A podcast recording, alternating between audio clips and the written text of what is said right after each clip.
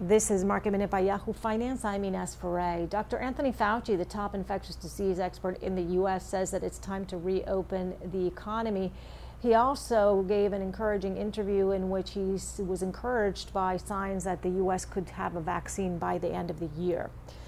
Alibaba reported its quarterly results, seeing a steady recovery since March, beating on the top and the bottom line for its latest quarter. Despite that, the stock is under pressure since the U.S. Senate passed a bill that would delist Chinese companies in the U.S.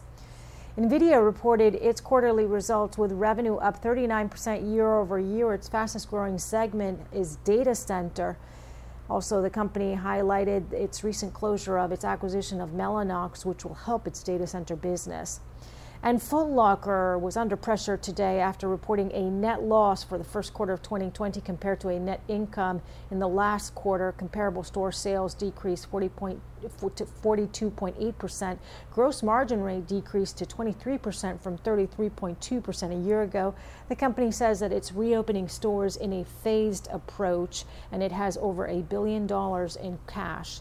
It has temporarily suspended its quarterly dividend to preserve cash. For more market minute news, head to yahoofinance.com.